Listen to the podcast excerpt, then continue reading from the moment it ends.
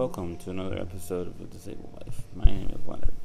For those of you that don't know or haven't listened to me before, I am a disabled. Per- I have to, I'm a disabled person with cerebral palsy, and I am going to get my first of two vaccines.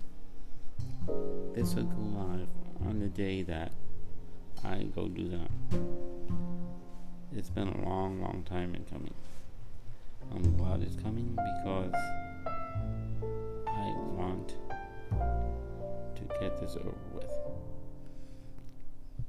I feel that that the disabled community had been and is disadvantaged when it comes to this because a lot of the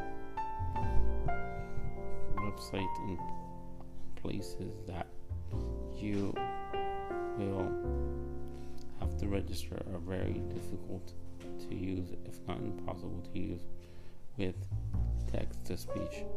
I, for one, prefer to use that. So, I feel that accessibility has been an issue when it comes to that.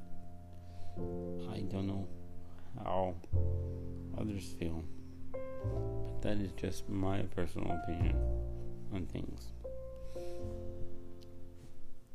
Once again, this this will go live on the day that I get my first shot.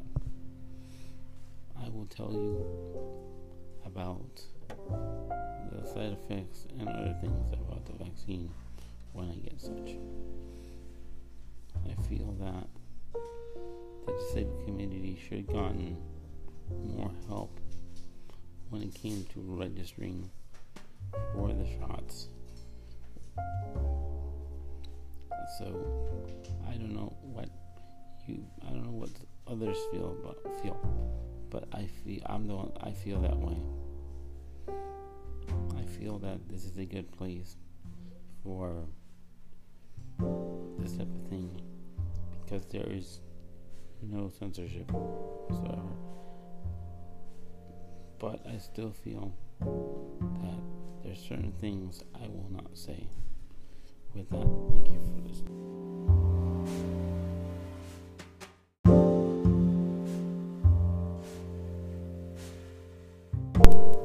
It took me multiple calls to state and or county phone numbers to find a vaccine, but I never found it there.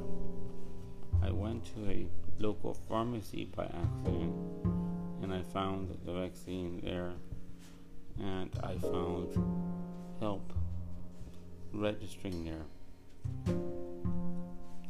So uh, that is why I call the previous segment hard to find the vaccine because of this particular experience.